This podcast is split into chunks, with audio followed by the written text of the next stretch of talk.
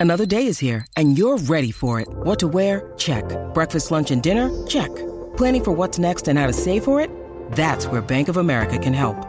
For your financial to-dos, Bank of America has experts ready to help get you closer to your goals. Get started at one of our local financial centers or 24-7 in our mobile banking app. Find a location near you at bankofamerica.com slash talk to us. What would you like the power to do? Mobile banking requires downloading the app and is only available for select devices. Message and data rates may apply. Bank of America and a member FDIC. When you need mealtime inspiration, it's worth shopping Kroger, where you'll find over 30,000 mouthwatering choices that excite your inner foodie. And no matter what tasty choice you make, you'll enjoy our everyday low prices, plus extra ways to save, like digital coupons worth over $600 each week. You can also save up to $1 off per gallon at the pump with fuel points. More savings and more inspiring flavors make shopping Kroger worth it every time. Kroger, fresh for everyone. Fuel restrictions apply.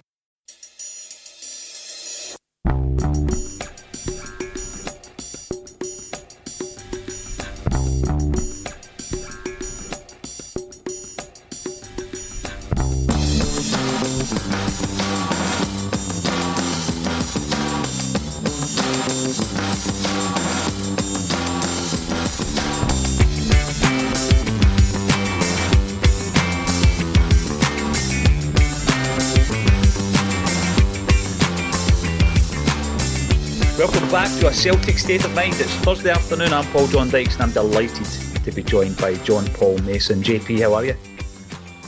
I'm good. Uh, thank you for allowing me the seconds to go and get my can of juice from the fridge. Uh, real life. These uh, these are the considerations of a live streamer, JP. Am I going to get through the next hour either aye. without going to the toilet or needing something to drink because I might choke or get a wee bit dry on the, the back of the throat? It's been, uh, the... it's been, a while since I've had a parcel getting delivered at the door. So uh...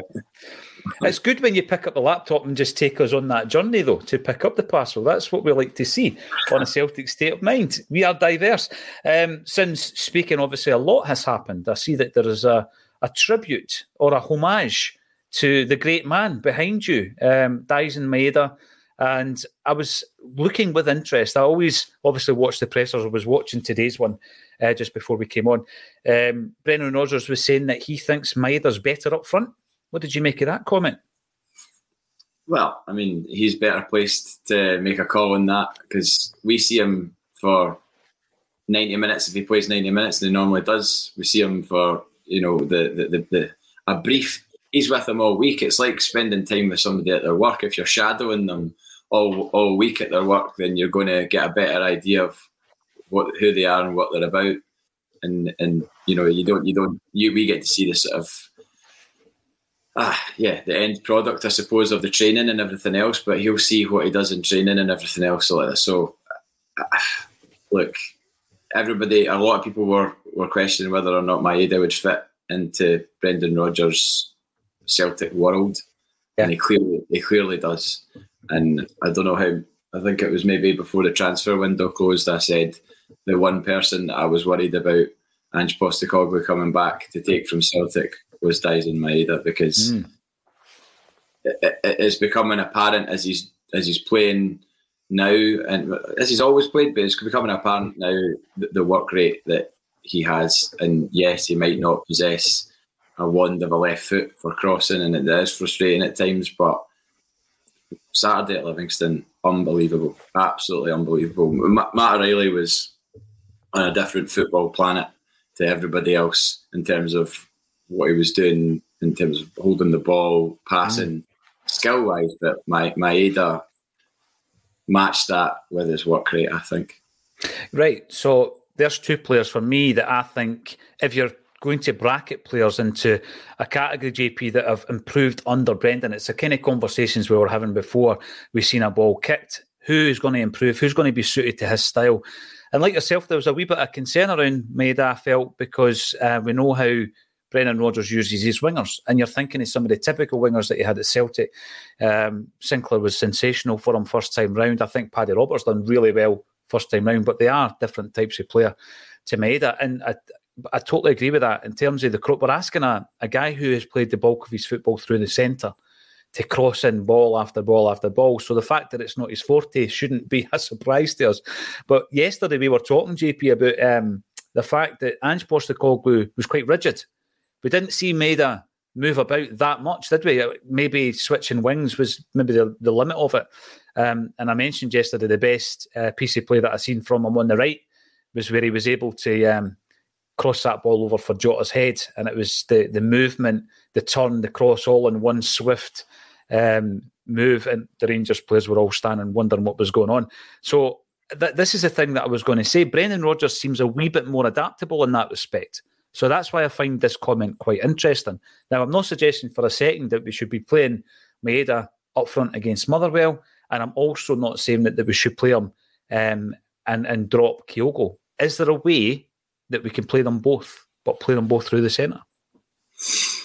Uh, I would like to think there is. If there's a way that it's going to, if there's a way that it can happen, it will be um, via Brendan Rodgers because he's. I think on Saturday at Livingston, you go there and you've got the the memories of of poor performances. Mm. I mean, when we got the red card, we immediately, the, me and my pal Mikey immediately spoke about the Ryan Christie red card, which, if I remember rightly, we lost that game. We lost that game 1 0 when Ryan Christie got sent off at Livingston. We did, we did, yeah. We definitely did because that's when Ryan Christie had to uh, deactivate his Twitter because of the, the level of abuse he was getting. So, um, aye, so you think about that and then you think about the way, and I've listened to a lot of people say that, say this this week, and that when the red card happened, it was a case of right, how are we going to negotiate this? And there's harkbacks to the Edwards game at Ibrox and, mm. and things like that, and pulling over Scott Brown and everything else. But it was it was remarkable how well we played, even with ten men. I felt bad for James Forrest going off because uh, I just when when I saw he was starting, I was like, right, great. It's a chance for James Forrest to maybe put a bit of criticism back down people's throats because he's much maligned despite his credentials and everything else. People think he's got nothing to offer. I, have I've been on record on here saying that I think he has got something to offer, and then you get ridiculed in the comments and everything else. And then why why is Brendan Rodgers starting him in a in a in a crucial league game? People will go, "Oh, it's only Livingston away." It's one of the 38 games that we need to negotiate to win this league. Mm-hmm. So it's as important as anything else. And it just shows you that he has the trust of, of the manager. And uh, so, yeah, but the, the game the game of Saturday, I thoroughly, thoroughly enjoyed it. I just, there was something about it that made me think, right, we're really, really demo- demolishing this hoodoo that, that's hung over us. And as usual, texting my pal Scott, who's a die-hard Livingston fan. And uh, I said to him afterwards, I said, I said to you after the last time we came out here, because I met him outside the ground, and I said, that's that hoodoo gone. Like, we're coming here and we're coming away with the three points. Like, this, this myth that Livingston should be entitled to get something against us just because they're playing in that ground, um, that, that's gone now. and, like, long may it continue. And it, it, it made for such a refreshing watch as a fan where you're, mm-hmm. you're standing there in a ground that you notoriously know has been a difficult place to come. You're down to 10 men and you're 2 0 up. and and 2 0 up, and let's not get uh, the cigars were out. We were playing, we were playing really, really well with 10 men. And uh, I think it was, it was it, uh, John Hughes said yesterday, it just makes you think that it, it, it forced Livingston to try and play against this. And as he said, like maybe going down to ten men is no is no bad thing because it actually makes the other team think that they've got a chance and uh, and then try to play, but we can just play right through that. Mm-hmm. So yeah, no, I feel it out. Genuinely one of the most enjoyable. Weirdly, despite its well, it's not exactly the Maracana, is it? But like, it, it just I, I, really really enjoyed it as an as an away fixture, and I wasn't even on the on the on the alcoholic beverages. it was a visit to Chiquitos, the Mexican restaurant in the Livy Centre beforehand, and I and I um, abstained because I was I had uh, had I was doing a quiz at King Tut's later on, so I had to I had to be sensible. I didn't want to, you know, uh, blur the blur the mind. So, I I thoroughly enjoyed it. You know, your mate Scott did he take that? The fact that the hoodoo is gone, uh, the rebels well, have won. He started questioning where the hoodoo came from. He's like, "Oh, there's no such thing as a hoodoo," and I'm like, "Well, Brendan Rodgers hadn't won there. I mean, I don't know how many games Brendan Rodgers has actually played there. Maybe not that many, but he drew nothing each. And, and the first time round, JP, we played Livy twice. We beat them mm-hmm. 3 nothing at home, and we drew nothing each um, at the uh, Maracana, as you call it. it's only Maracana. Um, So, yeah, he, he had 1 1 at home, he'd drawn one away. Then you've mm. got the, after that, the, the Neil Lennon period where we didn't win a single game mm. in Livingston. Uh, league game, and then the first league game that we played there under Ange, we lost. Obviously, that was a one game. So that was definitely a poor run, and that that is what you do as a football fan. You call it a hoodoo. Uh, it then becomes a thing. It then becomes a difficult hunting ground. There's a psychology behind it at that stage, and like you say, the only way you can get rid of it is by winning games. And mm. I think that the last couple actually um, have been like that, whereby we've we've kind of coasted it. So I, I would say, yeah, the hoodoo is gone. Absolutely. Um, and the, the one thing I was going to say to you, because I know you go to a hell of a lot of uh, away games, uh, both domestically and in Europe.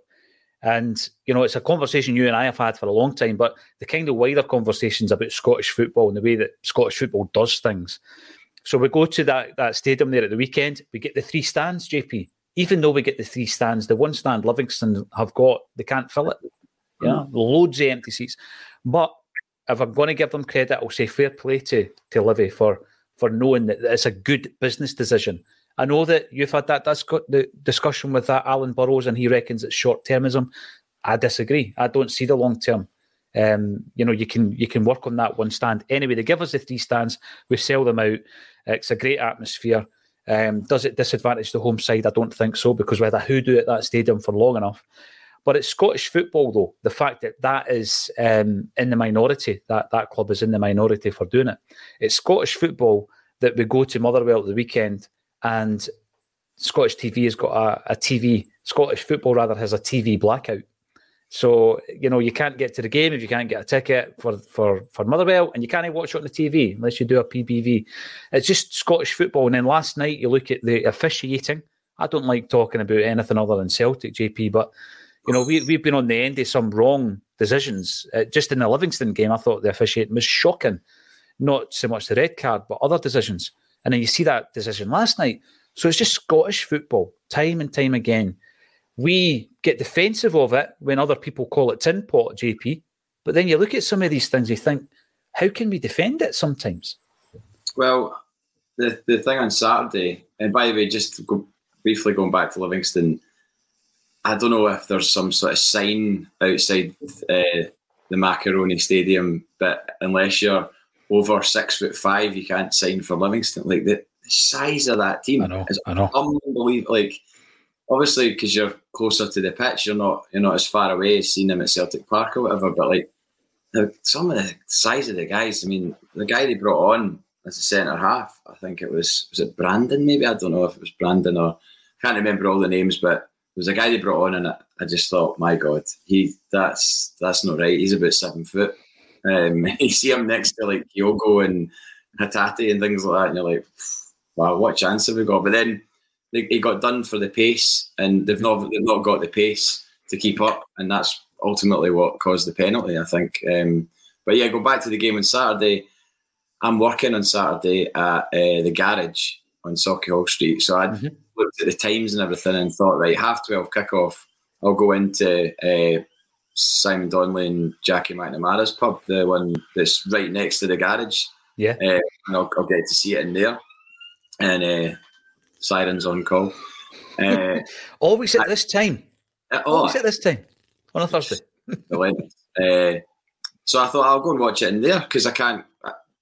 My, my load in is at two o'clock, so I can't there's no way I'm getting to Motherwell and back for yeah. two o'clock. It's, that's just impossible. So I have to sort of swallow that one and accept I'm going to miss a game, which is a tough a tough pill to swallow. I'm not, I'm not lie, because when when when you get that that high like you got last Saturday, uh, uh, that permeated through through my entire weekend, and it wasn't just the it wasn't just the score. It wasn't just the score or the result. It was the performance. The manner was, in which we did it. Uh, oh, definitely. Hundred yeah. percent. Yeah, and so I mean, that's why they're so miserable over there, you know, because they're maybe getting results like they did last Sunday, but still booing their team at the end of it. You know, it's, mm-hmm. the, it's the difference.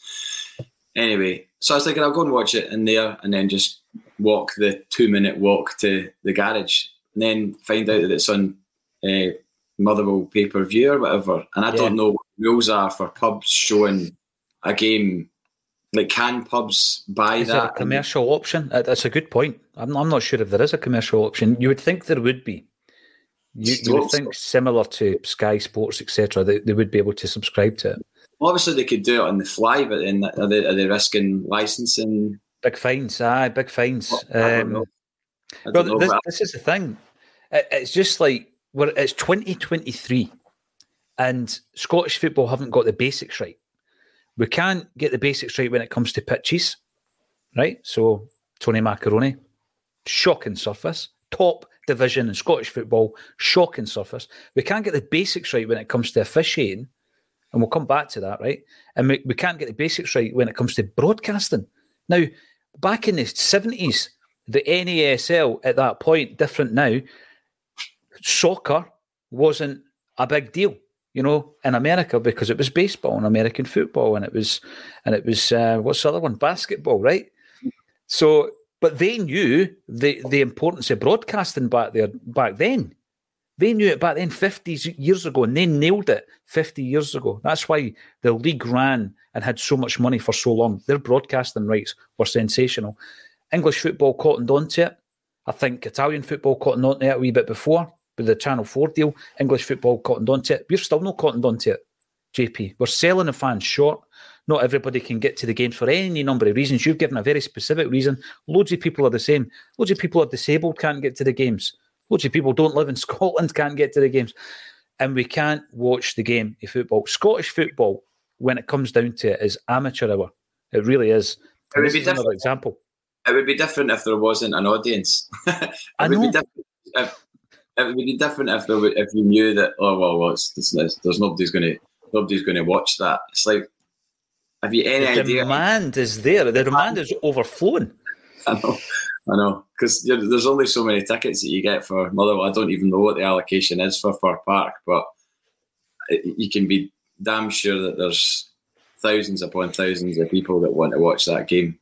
Um, just, just by the way, JP, we got a, a DM from one of our listeners. Big shout out who said, "Listen, I've got a spare ticket for Livingston. I'm going to send it. What's your address? I'm going to send it to you." And what I want you to do is I want you to sell it, give it out as a raffle, do something with it. Whatever you make from it, give it to to wee Jamie Tierney. Wow. So that happened. A big shout out actually. That happened, and I met um, our very own Colin Watt took the ticket, uh, paid the, the price of the ticket, and the money is going to to Jamie Tierney. So again, it's like you say, JP. There is a huge demand. There's a high demand, not only to, to go and, and, and watch the game in person, but to watch it on the telly. How on earth are we going to market the game? When we can't even get the basics right. And as I say, people have been getting it right. Even non football nations, as they were at the time, were getting it right 50 years ago. And check us out. We can't get it right. 2023. Shocking. Um, but I'm, I'm, going to have to ask you, though, you're going to the garage. A wee mm. digression. Here's you go. There's a big gong. Wee digression. Um, one of the best gigs I ever went to was at the garage, and it was the Beta Band. Um, oh, wow. I can't remember the year. But I always put my tickets in the old CD inlay. I used to take the plastic bit off, stick them under it, so the ticket will be in the album. But um, unbelievable performance at the garage. It was sensational, and obviously they're a bit of a cult band and all that. But it's, it's a cracking venue. Who is it you're working with on Saturday? A uh, band called Gengar. They're playing in. So there's three rooms in your garage. There's the main room, which is where you've all seen the Beta Band, and where Prince played. By the way, he played a gig in there, Great. a late night gig, a, a cash in hand gig like he basically played the SECC, and then uh, his management were looking for an after show for him to play, and uh, Donald McLeod from the garage uh, fronted up the ten grand that he wanted to play the gig. Came along, didn't even wasn't even guaranteed that he was going to play the set, and, he, and Donald was told that he came along at like half 12, 1 o'clock, and uh, played a set for two and a half hours. Wow! Donald filmed the whole thing, and he's got a he's got a VHS of the whole gig. Has it ever been put anywhere? Screens, anything like that? Wee, wee, bits of it have been released, but he's never shown the whole thing. I, so I'm gonna I'm gonna make sure there's a link to Celtic. Prince did play Celtic Park in the early nineties, so there you go. There's the link. I, I, uh, would, I, would, have like that. That to me, I mean, Prince is the best artist I ever saw live, like hundred percent. I saw him four times, and to see him at Celtic Park would have been. It was like was it like ninety three or something like that? Ninety somebody will know. 90, you know, 90. It was Cassidy. Terry Cassidy came in and he had all these commercial ideas and and one of them was we're going to use the stadium for gigs. So there was a there was a series of gigs. I know that previously the Who had played at Celtic Park many many that's, years before. That's the sensational Alex Harvey band supporting. Mm-hmm. There's a great poster, JP. Don't know if you've ever seen it. A great poster, no. and it's like a football that's getting kicked into space from Celtic Park, and it's the Who, and it's got the it's got the support and everything. Brilliant. So Terry Cassidy, the much maligned Terry Cassidy, who was responsible for bringing a young guy to the club to look after the club's finances, called Peter Lawwell. Um, so Terry Cassidy did that. He also looked at things like how else can we make money at Celtic Park, and that's why he started doing gigs. U2 played there. Prince. Um, the support act for Prince was Shakespears Sister. Oh, aye. That's who supported Prince. Um, and there were others. I'm trying to remember. Let us know in the comments. There were other bands played at Celtic Park. Wait, wait, wait. Weren't they one of them? I don't think they played Ibrox. But um, give us a shout. Who played at Celtic Park? The Simple Minds. They played Ibrox and they, they flew a tricolour above the. I heard that story. I heard that. You know who it was? Bryan Adams. Bryan Adams played at Celtic Park. All right. Cool. Um, obviously, he was huge back then at that time in the early 90s well, because of that well, Robin Hood song. Well, we're, aye, while we're talking music for the very brief moment in time, what, a couple of minutes. Uh, music at Celtic Park, JP. I'm music at Celtic I'm, Park. I'm very sure with Nik Kershaw tomorrow night, which I'm really, really excited about. So, yeah, he played the original Live Aid. Yeah. Four songs set at the original Live Aid. So, be cool to meet him tomorrow and hopefully he's a nice guy and the show's good. It's at Oran Mor. Sold out. It's been sold out for a year, I think. So is that right? Uh, was that eighty four the original? I remember mm-hmm. watching it on the telly. Yeah, unbelievable. But there you go, Celtic Park. What other bands have you seen there? As well as the guys like Liam McGrandles and all that. I remember, I remember seeing, um, I remember seeing Andy Lynch's son Simon playing before a game acoustic guitar on the side of the, the park. Oh, definitely. Has, has, there ever been a Celtic player who's also played live at Celtic Park? Simon Lynch. There you go. A wee bit of trivia for you, ladies and gents. Talking of which, let's get you involved. Paddy Lavery, afternoon to you. The two Patricks, Paddy Lavery and Patrick Harold, first right out the, um, what would you say, right out the cages. Aye, there you go. Good to see the pair of you. And we've got Edward Moore. Good afternoon, guys. Do you think James Forrest now? JP's already mentioned Forrest. I've written it down here. I want to talk about that. Do you think James Forrest will start against Motherwell? I think it will be Yang on the right. Now, James Forrest, I did feel sorry for him. JP. And I think that when you look at the fact, I would need to double check this, but from memory, this is his 15th campaign in a Celtic jersey. I think this is his 15th campaign in a Celtic jersey. He has scored and obviously assisted in every one of those campaigns, having scored and assisted more than 100 times. Um, he's hurtling towards 500 appearances, which he might make this season. But it was a surprise when he was in the starting 11. What does it say to us? Is, is Brendan Rodgers looking at that and thinking it's a bit of a safe bet. Dodgy Park, uh, Forrest knows knows it well. He's played many many games here. He knows what's required to get a win here, uh, rather than maybe what we've seen against Feyenoord and Rotterdam, where we're throwing in one of the new the new signings. He looked a bit like a rabbit caught in the headlights. Not for the entire performance, JP. I would say for the first half hour, he didn't mm-hmm. really contribute, um, and we couldn't really afford that at Livingston. So it was like, right, I'm going to go with my tried and tested, and I'm going to put James Forrest in there. And actually, throughout the season, I think there's going to be a few occasions that that Rodgers decides to do that. Is Motherwell one of them?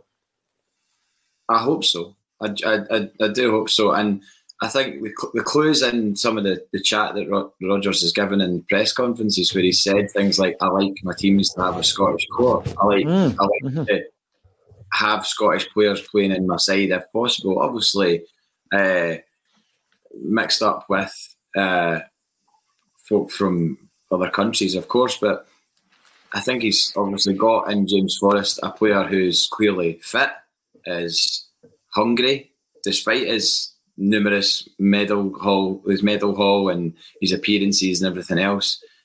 I would I would suggest that James Forrest will be someone that is keen to make a contribution and keen to maybe shut a few people up because despite he's not being in social media, I'm sh- I'm sure he's not deaf to the the the thought process of a lot of Celtic fans. And if I was in his position, I'd certainly want to get a jersey on and go out there and bang one in and turn round and be like, uh, maybe I wouldn't do that because you get it tight. Um, it, it, it, would be nice to be able to remember, see. Remember Van Hooijdonk used to do it?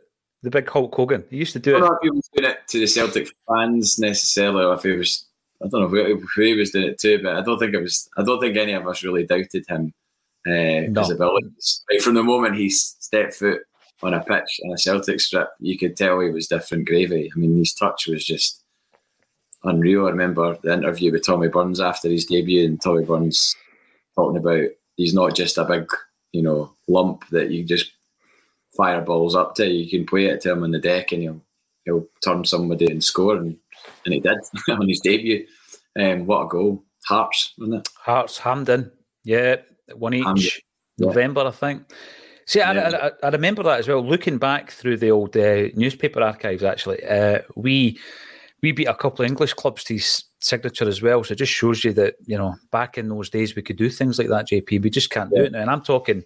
I think Sheffield Wednesday were interested in him at the time, um, and and we got the deal across the line. There's a player that we brought in and really developed because he came from, although he was coming from the, the top league in, in the Netherlands, he didn't come from one of the fashionable clubs. He came from NEC Breda, where he had Hmm. scored goals, I think, over a period of two or three seasons prolifically. And by the time he leaves us, you know, he goes down to England, he gets into the Dutch national squad, he, he goes to Feyenoord. Everywhere Van Hooijdonk went, he was prolific. Now, I know he divides opinion among Celtic fans. This is something I found quite interesting. It came back to the fore when we announced that we were going to be um, working with him on a gig.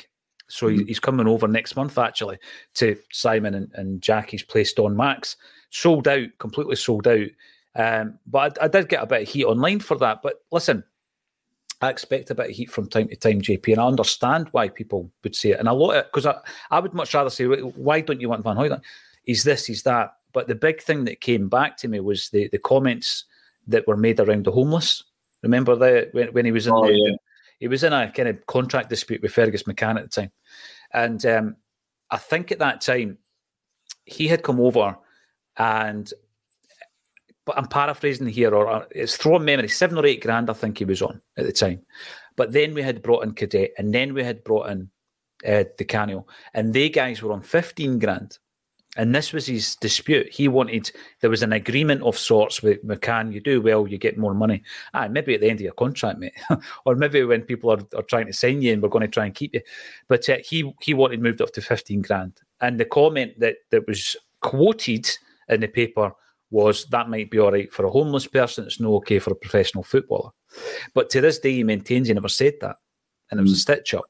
And it was a stitch up in the press. So there you go. I'd much rather put him on a stage and ask him the question Yeah, than, than go by the 1990s press and the way that they were working at that time. And some might might say they still are, JP. So I, I think it's a it's a decent debate. It's a decent discussion to have. No, absolutely, and and just just going back to the, uh, the, the what we were talking about there, because as as ever we went off on a tangent, uh, which what, what was off on a tangent? Was it the garage? It's, we've never got back yet. We've never got back. it was because I Oh. did that the celebration and we started talking about Van Hooijdonk. No, but you were talking about the players, the current players. I think there's maybe an element of protection that Brendan Rodgers is trying to give the new the new guys because Mhm. maybe they're not quite ready, and we're putting in guys like uh, Yang and and Palmer who haven't really had that that chance to sort of acclimatise really, and away at Livingston. I think there's been a lot. Of, you read, obviously, you read stuff online and things like that, and it's never really a a, a massive reflection of what everybody thinks. But I've seen enough of it to think that quite a lot of people think this that we've signed dross this summer, and why didn't we like open the checkbook properly and sign a couple of five, six million pound players? Now, I'm certainly of the thinking that we could have and maybe should have got in if we could have a Jota and a, a Jota equivalent or a Carter Vickers equivalent signing in the in the transfer window. But I don't I don't subscribe to the idea that the players that we have signed are dross. No, uh, because that that seems to be what some people are thinking, and and I think maybe in order to maybe protect them from that a little bit, Brendan Rodgers is going right. Well, I'm going to play a guy that has been around the block, and in this moment in time, in the early part of the season, while we're preparing these players, because some of these players that have come in clearly aren't for now; they're for they're for the future, as as as we've always done. But some people are okay to adapt and hit the ground straight away, and some people aren't, and that's why you've got Kwon starting in the uh, the B team and Tilio playing in the B team as well. Obviously, that's more to do with in, coming back from the injury and whatnot. But I, I, think I think there's definitely an element of trying to protect the new signings. That's just an idea. I, I don't know if that's necessarily true, but it just is just how I maybe think.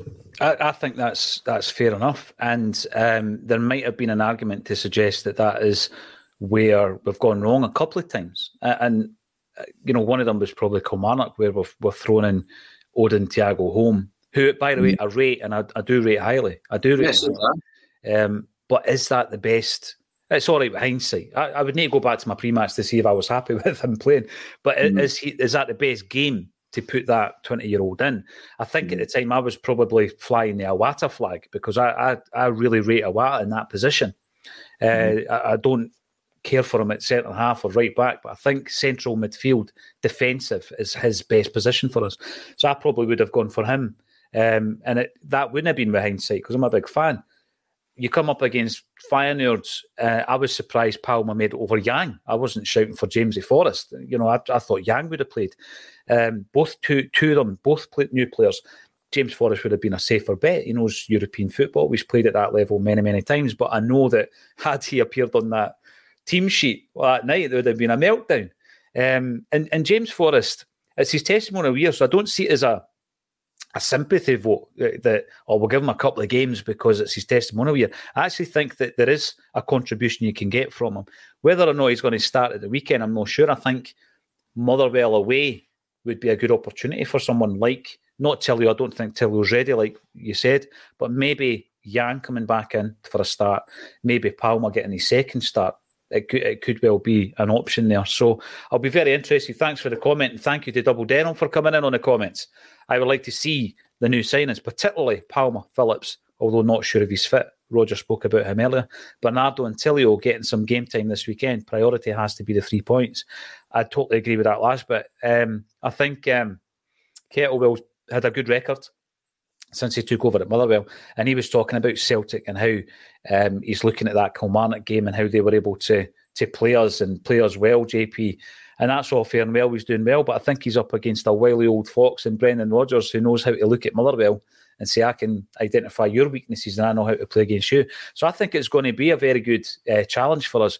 Rodgers has intimated that Nat Phillips, uh, when asked if he would be fit for Lazio, he intimated that he would be fit for the weekend. So I'm going to ask the question. Double Denim's brought it up. Thank you very much for your comment. Right, he is fit. Let's say he's fit. He's fit for selection. Who's your two centre halves, JP? Well, this is another this is another uh, snooker move, isn't it? Where you're looking for your next shot, and your next shot is Lazio at home. Yeah, which is, uh, is is is a different kettle of fish. No disrespect to Motherwell, but it's a different kettle of fish. Everything you hear about Lazio at the moment is always going to uh, uh, accompanied by oh they've had this terrible start to the season and all the rest of it. It's like I, I don't I don't really care about how they've started domestically. It's Celtic in Europe. Our record at home in Europe is not great. I don't know why people suddenly think this giant magic wand's going to appear out of the sky and and make everything okay next Wednesday because I'm going to go into that game with the same apprehension that I have with every game obviously there's a degree of confidence with the way that the team's playing and the way that we've negotiated. Uh, again, different different levels, but Livingston away with ten men, Feyenoord away with nine men. Um, you, you think you kind of think that we're somewhat better equipped to deal with this challenge at home than we have been, but we haven't got the defence that we we would ideally like, and that's the problem with who do you play on Saturday because you need to have some sort of rhythm going into that game. And Lagerbielke's suspended for for Wednesday, so therefore, does he drop out and does Nat Phillips come in? That, that's that's. I can that's see the, the thinking. I can see the thinking. You you want to get that partnership. You, obviously, there was forty five minutes against Dundee when mm-hmm. Phillips and Scales played together. Then Phillips gets injured, so they've only played forty five minutes of football. They're coming up against Lazio next week because they're going to start coming in thick and fast. And so I can see that thinking, JP. I don't think you're dropping Lagerbielke through bad form. I don't no. think, you know, that it's one of the ones Rodgers is going to have to manage it because if Lagerbielke does drop out, Rodgers is going to have to manage him one to one. This is my reasons behind it. And I think professionals will understand. You've, you've got Lazio coming up. Lagerbielke can't play because he's red card against Feyenoord. Phillips needs the game time. Um, he does know that level of football, Champions League. Uh, he's played at a high level. And uh, I'm pretty sure if he hadn't rolled his ankle, he'd have played in every game leading up to that game against um, obviously Lazio, uh, but also Feyenoord. So, yeah, I can see that being a change. And it's not due to bad form. It's not a punishment for Lagerbielke because he's he's made mistakes, etc. Um, I, I think that at this stage, we probably wouldn't have expected Lagerbielke to play so much first team football. There's no way he was bought ahead of Nawrocki for a jersey, but he stepped in, and I think we've seen enough for him to think that you know as a backup, he looks like a really good option. I thought I, I rate him. I don't I, I don't have an issue with him. My, my mate uh, my mate Chris in Australia messaged me and just said Hugh Keevins is going for Lagerbielke in the same way that he did for Starfelt. Right. And I have I haven't heard it I mean, I don't listen to Super Scoreboard religiously. I, I, listen, I listen to it here and there, um, usually for a laugh in uh, in the wake of in the wake of a result from elsewhere in Glasgow. But um, I think most people do that. But I didn't hear Hugh Keevins commenting about Lagerbielke, but apparently, yeah, he's he's basically labelled him a bomb scare and blah blah blah, and it's just like that's that's poor. I mean, the guy's he's a he's a young guy he's just changed leagues, and you've got a guy in his seventies basically chastising him for his we're, early. We're a big audience. A early, audience. We're a big, we're a big audience, and and as you and I both know, when someone says something, it can travel, and it travels, and it suddenly travels. it's hi, and suddenly it's the opinion of everybody and everybody associated with that club or whatever that organisation. So I, I think that's poor, is poor from him. And, and I, yes, he dilly dallied on the ball at Ibrox, was fouled, and then obviously the foul was given. And yes, he put his hand up against Feyenoord against that player. I, th- I still think he was incredibly uh, hard done by in that instance. I, I don't think that's like naivety on a massive scale. I think that's just, I think it's unfortunate more than anything. I mean, look at that foul last night. No, no foul. like absolute shove. Like no, no foul. insane. Like, and, and, you know that there is there's a lot of things wrong about social media. There are there are. We know that. But what I do love about it is the fact that you know you might in your head think I'd love to see that alongside uh, that decision at the weekend there, Motherwell when they were breaking away and Tavernier, you know, landed yeah. on his backside lo and behold, somebody puts it side to side and you're able to watch them last night. And I'm just thinking, where is the consistency? But I'm going to go back to, to Hugh Keevins. Hugh Keevins has been on a Celtic state of mind. I need to put this out here, right? We've got an unbelievable archive. You just need to search through the YouTube channel. And um, we were we were recording podcasts for three years before we appeared on the screen uh, during the, the, the pandemic. It was so there's a, there's a huge archive, and I did interview Hugh Keevins um, at some point in the last six and a half years. So mm-hmm. um, seek it out is what I would say. Paul um, Gallagher, Paul Gallagher one. That was my that was my day dot with this this channel. You were there from the start. Then that was the first episode. Yeah, that was the I, first episode. Paul Gallagher saw, saw it appear on on Twitter, and I was like, "Oh, that'll be an interesting interview, actually," because you don't really hear from him that much. I mean, you, he does. That's right he does DJ sets and stuff like that, and he's kind of on the coattails of of Liam when he's playing live and things like mm-hmm. that. But mm-hmm. I bet he's got a story to tell, and that's what made me want to listen yeah. to it. So yeah, I remember reading his book that he wrote with Terry Christian, um, and uh, it was funny, but it was also like a different take on everything that had happened. Uh, obviously, over that period, it's a short period of time where they went from playing pubs to to being, you know, the biggest selling artist in terms of live music in British history at that point. But I remember that. I remember that, JP, because I remember looking at you on, on Twitter going, oh, John Paul Mason, that's the guy. And I've been reading that New Order book. I'm going, that's the guy that used to put on gigs in Scotland for New Order. But it would have made you about 60 year old. And I, me- I messaged you, I was like, you're the same guy. No.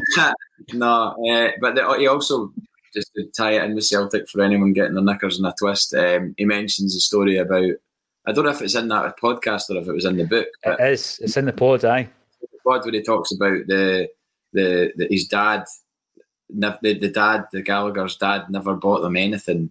But the one thing that they do remember him buying them was three Celtic mugs. So he bought Paul, William, and Noel a Celtic mug. Mm-hmm. Maybe on the ferry coming back from Ireland or something like that's that. Right. Yeah, yeah, yeah. And I mean, that's just that's a long time ago that I listened to it, but yeah, and, and they, they immediately fell for Celtic because of that, and because they tie it in with the memory of their of their childhood, which is yeah. Cool. I'm going over to Ireland every summer uh, yeah. to, visit, to visit the, the, family. To Swinford in County Mayo, mm-hmm. by the way, and I don't know if I've told you this before, but I used to go out with a girl from Swinford, so I know that street and everything, and it's obviously next to Castlebar and uh, uh, Westport and uh, places like that. So um, it, it, I, I, know that part. I know exactly where Aye. where they would where they would go. Oh, there's no doubt. There's no doubt. Paul Paul was the real deal. You know how a lot of people align themselves to football clubs because it's trendy. But you mm. know, Paul was running buses in the nineties coming up here uh, for games and all that. In fact, I think a lot of his contacts were from the Bathgate area, and they would come up and maybe meet people in Bathgate and all that. What? I yes. didn't know that. Yeah, aye. So wow. there's a Celtic supporters club who know Paul Gallagher and they're Bathgate based. Well, I know not well, but I know some of the guys. Um, Stephen Gallacher, the golfer, is one of them. Mm-hmm. So the crowd that he runs about with in Bathgate, guys like Jed O'Hara, um, uh, Burnsy, there's, there's there's all these guys that were all like a few years older than me, but I knew they were all like proper Celtic fans when I was a wee guy, and I was just like, oh, they're they're like pro, like they go to the games and that. They go to the games. They, they're allowed to drink booze and all that kind of stuff. Aye. Um, no, but that that's the Paul Gallagher thing. And again, I've digressed, so apologies. But uh, Hugh Keevins was one of the, not even one of the early interviews, but he got interviewed. I remember going through to the studio. I think it was in Clydebank, and we interviewed him there, and he's talking away about his Celtic upbringing. And it, it took me back to the the Commitments movie, which I've not watched in years, but I love. And it's a picture of the Pope next to Elvis and he was like, in his house, it was a picture of the Pope and Charlie Tully. He said that's what was in his house growing up. But as we know, in terms of media, things happen. People then have a completely different take on Celtic as a whole or individual players. But I'm going to tie it in because a few weeks ago I was talking to Tosh McKinlay and remember the the headbutt incident with Henrik. And uh, Tosh got a phone call. He was like, "Look, I'm, do- I'm not talking about it.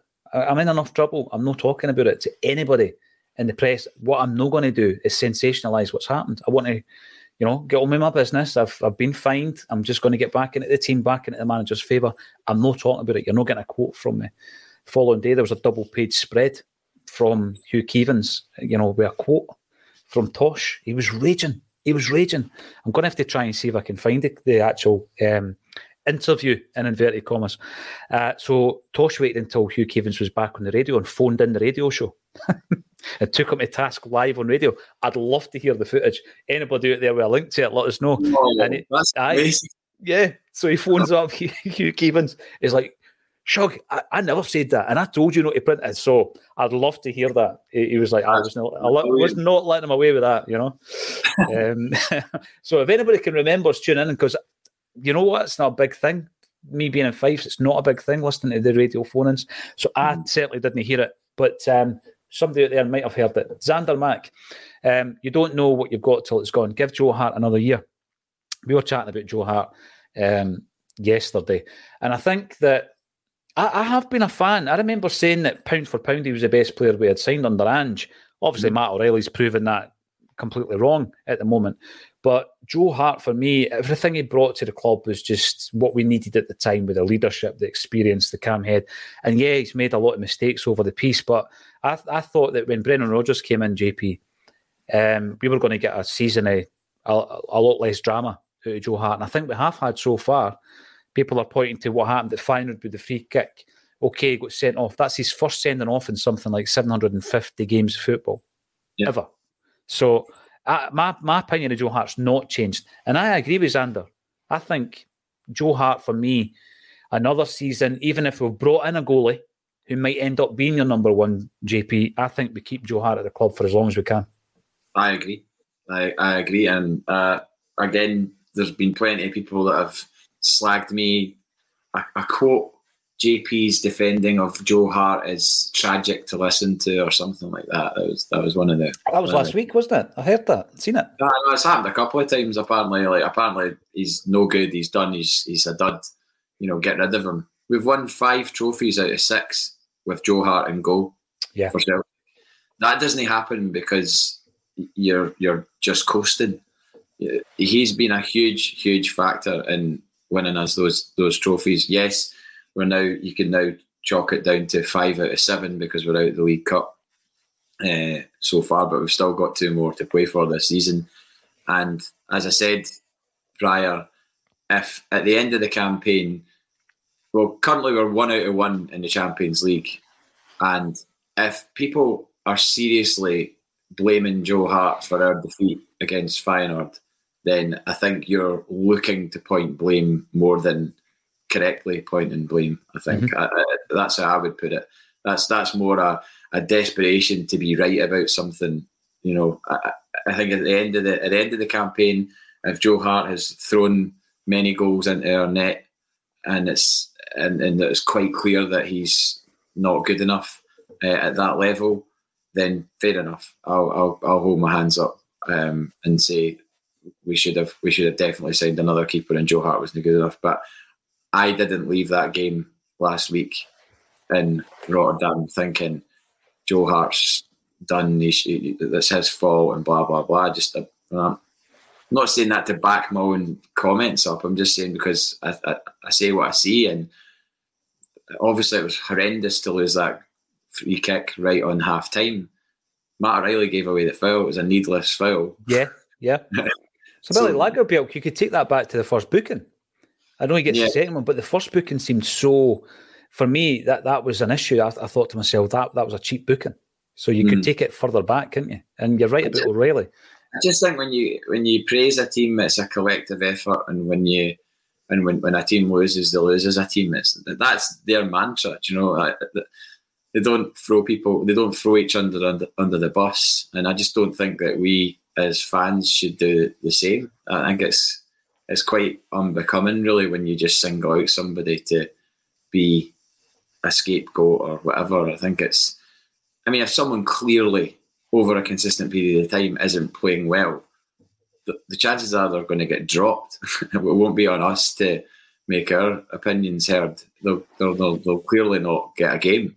But when people are continuously getting picked, they're getting picked for a reason. And guys like James Forrest last Saturday got picked for a reason because of his performances in training, his attitude, Yeah. his relationship with the manager, all of that. Greg Taylor playing through a bad spell. Folk were wanting Greg Taylor gone again and well, move Scales to left back and everything else. And you're like, whoa, like we're just forgetting about Greg Taylor from the last two years. It's the kind of Where's the goodwill? Where's the goodwill in the tank? The two years of playing consistently. it, eva- it evaporates like Hmm. that. yes, absolutely. Um, but by the way, you're talking about being selected. Uh, gives me a great opportunity to say after this particular broadcast, I will be going through to pick up the jerseys for the Celtic Select side who will be playing St. Roch's, JP, and uh, some of the names who will be playing on that day. Guys like Joe Miller, we super Joe Miller, Rudi Vata will be playing at the back. We've got Andy Payton up top, Tommy Johnson. Uh, an incredible team, an incredible team. And to be honest with you, a bit mind blowing uh, last just Who- earlier who- this week. Obviously, they're, they're wearing their away strip then because they're the away team. Well, Or- that, that's a good point, uh, JP, because the strips I'm picking up are green and white hoops. So right. um, maybe we, we need to speak to St. Roch's about what they're going to be wearing. Didn't consider that. I've never put a football game together in my life, as you can tell. Um, but aye, during the week there, it was it was surreal. I actually messaged you. It was that surreal to announce that John Clark would be in the dugout um, with the Celtic side uh, alongside the management team. in there as well. So that that's going to be sensational, and uh, I'm really looking forward to it. It's going to be brilliant, and I know it's sold out. But anybody who's got a ticket, fair play. For anyone who doesn't, we are going to try and be better than Scottish football. We're going to try and live stream it. We're going to try and put it on the channel, JP. And there's a couple of people I'm talking to who are giving me their expertise because I'm very much one for if I want to get something done, I just get the professionals in to do it. And that's everything from uh, at home, you know, getting an electrician in, I'm not going near it. Uh, a plumber, get a plumber in, I can't go near it. I'm not very good at that kind of thing. And it's the same with video production. Just get somebody in that knows what they're doing and get well, them to do it you deal in an event of this size and this importance, I think it's wise to, to do that. And I, spoke to my mate Michael at Forest of Black, and he was talking me through some ideas about it. Basically, saying you need three cameras mm-hmm. and one quite high up positioned on the halfway line because you don't want to be like you don't want it to be level because you'll not see anything. So you want yeah. to have like some sort of platform on the halfway line to to film like left to right, and then uh, one more at a corner, and then a static one, like maybe behind the goals or something like that. Yeah, yeah, and then move it to the other goal. Always have it behind the, the goals itself. Stevie Mullins just message saying no clash of strips. So oh yes, Cheers, right. I never even considered it. I remember uh, it was it was Stuart Pearce when TFI Friday was a go to on a Friday night. Stuart Pearce was on it, and he had taken over interim the Nottingham Forest manager's job and he was talking about that first night before the first game that he was the manager, and he picked his team and didn't, didn't have a goalie in it. And it's just wee things like that, JP, that you, you take for granted. But when you're asked to do it, it's not as easy as it sounds. I remember playing a few of these charity games when the late, great Frank McGarvey was the manager, and he he regularly used to play 12 players. He would send 12 players on at the park, sometimes two left backs, two goalies. It was oh. great fun. You're looking for a, a Frank McGarvey image? No, I was looking for my DVD. I've got a DVD of the full game that I played at Celtic Park. Um, Have you? Aye, aye. Yeah. scored a hat trick. Ah, I remember you Joe Miller, that. Joe Miller was my manager and well, my player manager. So I played with Joe Miller, which was totally uh, surreal. Um, uh, uh, it, it, is, it is surreal. Was Danny McGrain involved in that? Was he in the opposition team? I, I, I, I nicked the ball off Danny McGrain and then ran into the box and won a penalty. I just apologise. I'd stop running and apologise.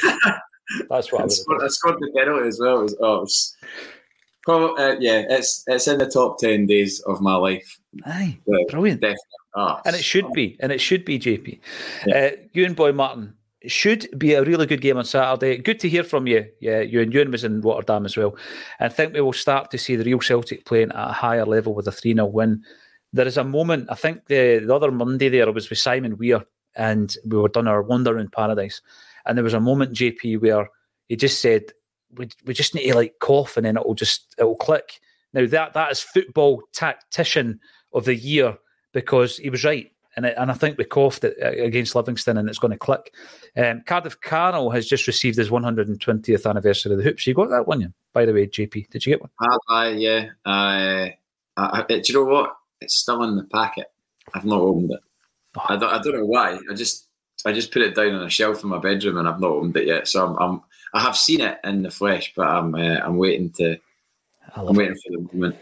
It's like my big brother. He buys trainers and doesn't wear them just every so often. I haven't, worn, I haven't, my, I haven't worn my Celtic Sambas yet. They're they're still in the box, fresh in the box. By the way, see what I remember? See the Livingston thing? See when the boy ran onto the pitch? Yes.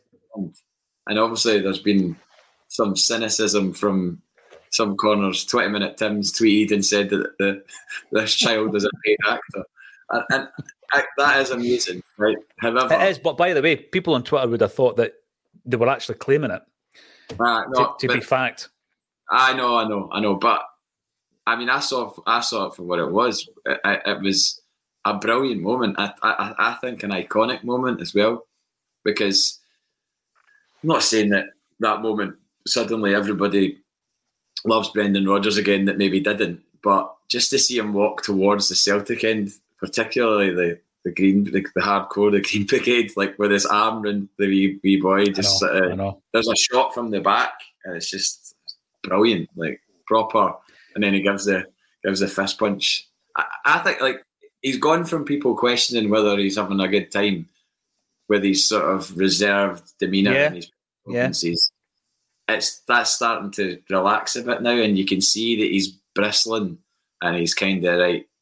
I, am going to prove that I am still the manager that that can do this job, and and, and the, that defeat in the League Cup, I think that could be the spark that that gets us going um, and and gets us really really competitive for everything that we do because he'll be he'll be gutted that he lost that. And there's a, there's now semi-finals at play that we're not involved in and mm-hmm. you can point to those nights and go we should be there let's make sure we're there for the Scottish Cup and let's make sure we're we're back again next year get our trophy back you know because it is kind of becoming our trophy mm-hmm. But it's his standards, isn't it? And, and that will to win, he hates losing. But there's a couple of things there. There were moments, I think, in Ronny Deila's and Ange Postecoglou's career away from home where they've gone up to get the applause. I think you and I spoke about this, uh, both at Pittodrie. They, they, go up to get the, the, applause, and there's a moment. It's the first time we see the Ronnie roar, for example, or Ange goes up and he's beating his chest and everything. And you remember these iconic moments, and they're almost turning points in the relationship between the fans and the manager. And I think that we know Rib Brendan, he's been here before, but there was that moment. There was the same kind of feeling. It's at an away ground, wee bit of adversity with he's sending off JP, and he goes up there, and it just so happens the wee fella has uh, sold a few dummies and he's getting, but, but then he's getting taken down. Um, and Brendan goes right over. I love it. There's a there's a moment where he shoves one of them out the road. It's just like no, just, just leave him. I've got a video. I was I was filming him. I always take a wee clip. I take I usually take a minute clip of the game just to uh, have, and then I'd usually take a, a, wee bit of the celebrations at the end. So I was filming Brendan Rodgers as he walked across, and then that, and I heard the boo for the for the fans because the wee boy had been kind of tripped up or whatever, and as Rodgers is running towards the uh, this the incident, my mate goes, "Oh, you can hear my mate going, oh well, in Rodgers." it's, it's, so, uh, aye, brilliant. Loved and it. did you notice that the, the, the, steward that, that ran away from Rodgers, he looked like the guy out of Nightmare, Nightmare Before Christmas. He had these big, long black legs. Did you notice that? Like really thin legs. I was, I, I was, I was I was too fixated on the iconic moment that I was seeing unfold before my eyes. Loved it. But another thing about Bro- Brendan Rodgers and his demeanour and the way that he's coming across, I'm going to throw something at you here. Remember when Neil Lennon came back? And people said, that's not the Neil Lennon I remember. Remember, he was mm-hmm. very reserved and, you know, kind of low key. That I'm talking about the end of Rodgers' last season at the club. And mm-hmm. he got the job done and took us over the line and we won the treble. And then eventually, we, you know, Neil's own personality started coming through again. But I just think there was a period when he was bedding in. And obviously, Rodgers is back. It's his second term. There, there are comparisons and there's similarities there. But I think eventually we will see the the fully, you know, confidence Brendan that we're used to you know that's a good contrast and comparison because Neil Lennon coming into that Celtic job is coming in to take over from a guy that had become an absolute yeah. living legend, an icon, mm-hmm. who admittedly had left under uh, a bit of a a bit of a shadow, a bit of a cloud. But he maybe had sort of an inferiority, com- inferiority complex so maybe felt that he couldn't be himself. And maybe, and I hadn't thought about this until now, maybe Brendan Rodgers coming in after Ange Postecoglou, he's mm-hmm. coming in after a guy that was being completely and utterly lionised by the entire support. I mean, I, I said at the time when we beat Rangers in the semi final, and the, the roar from that crowd at Hampden was like something I hadn't really heard before. It was unprecedented uh, this that connection between the manager and the and the support. So I suppose it kind of stands to reason that it would maybe feel a little bit kind of like, was this my desk? Is this my club? You know, mm-hmm. I, have been here before, but I have to I have to kind of earn that again. Uh, and and he's, he's going about it the right way. No, you're right. I think it, it is. It's interesting. An interesting point. Barry O'Sullivan uh, will ask Paul and the team to shout out. That's a shout out to Jungle Lion who is very um, more often than not, I would say, in the top ten commenters, you know, first on the show, and uh, we haven't seen them today, so hopefully everything's all right with you. Jungle mm. Line, uh, the underwater cabbage salesman. Happy birthday! Good afternoon. Uh, can he whack a bit of axe on your birthday? happy birthday. And I hope you have a fantastic day and a fantastic weekend as well. And David Boyle watched Motherwell. They like to hit the ball to the number 10 position, so I'd be playing 4 2 3 1 with Iwata, a player who's already been mentioned today, and give O a run out. Good preparation for a tighter formation for Lazio. And now, this is the thing. Rodgers used to say, he's not said it as much this time around, JP. He used to talk about the team finishing the game being as important as the team starting the game. So the team finishing the game, is that going to look more like the team against Lazio? It's hard to tell. I, I guess it just depends. It's like I said earlier, it's a snooker move, isn't it? It's about how you want to prepare for that next game. I mean, I know that they always say your the focus is all on Saturday and we're not thinking about the game afterwards. The manager isn't thinking that way. I, th- I think the players, perhaps, and almost certainly, but the the manager will. It's not as if you just forget that you've got this giant game on the horizon afterwards. So you have to be you have to be picking your team with an eye on that game. There's no way that it's just that you just don't you just blank it out and go oh, on all one game at a time or anything like that. It's his job to be thinking about that game. So um, I, I think that the central defence pairing is the is the is the biggest conundrum. I would say. I think the rest of it, he's probably not got too many question marks next to who he's going to play, but that central defensive pairing is crucial. I think to to how it will be on on Wednesday. I can't wait for Wednesday. I mean, that's I didn't get to either of the Lazio games last time, so I've never seen Celtic against Lazio. I was in Poland for the away game, watching it on a laptop behind a merch desk in a wee venue in Warsaw, and I was in uh, Paris for the home game, watching it on, a laptop behind a wee merch desk. In fact, I'll never forget the home game. Probably told this story before, but uh, I was watching it and I had my Celtic top on, and the Twilight Sad were playing on a boat I think it's called Point Éphémère. That's the name of the venue. And my Celtic top on, and I had the, my laptop down in the left hand side on top of a box, and it was one one, and my stream cut out, right? And it was, I was like, no. It was like, it was just in the last 10 minutes or whatever. And I was like, no. And then my stream cut out, and a guy walked by me, like to go to the toilet, and he went, he went, no bad, eh? 2 1. And I was like, what? And he was like, it's 2 1. I went, my streams my streams cut out, but I think it had come back, but it was lagging or whatever. And then mm-hmm. he, held up like whatever the French equivalent of uh, I don't know, like BBC Sport or whatever. It was like the the, the French scores, and he, he, clicked and it went to the Champions League, and it said I just looked and it said Celtic two, Lazio one, and then I looked down at my I looked down at my screen as Jullien scored, and I just went absolutely mental. Um, I'm glad it wasn't during a quiet song, otherwise I'd have definitely interrupted big.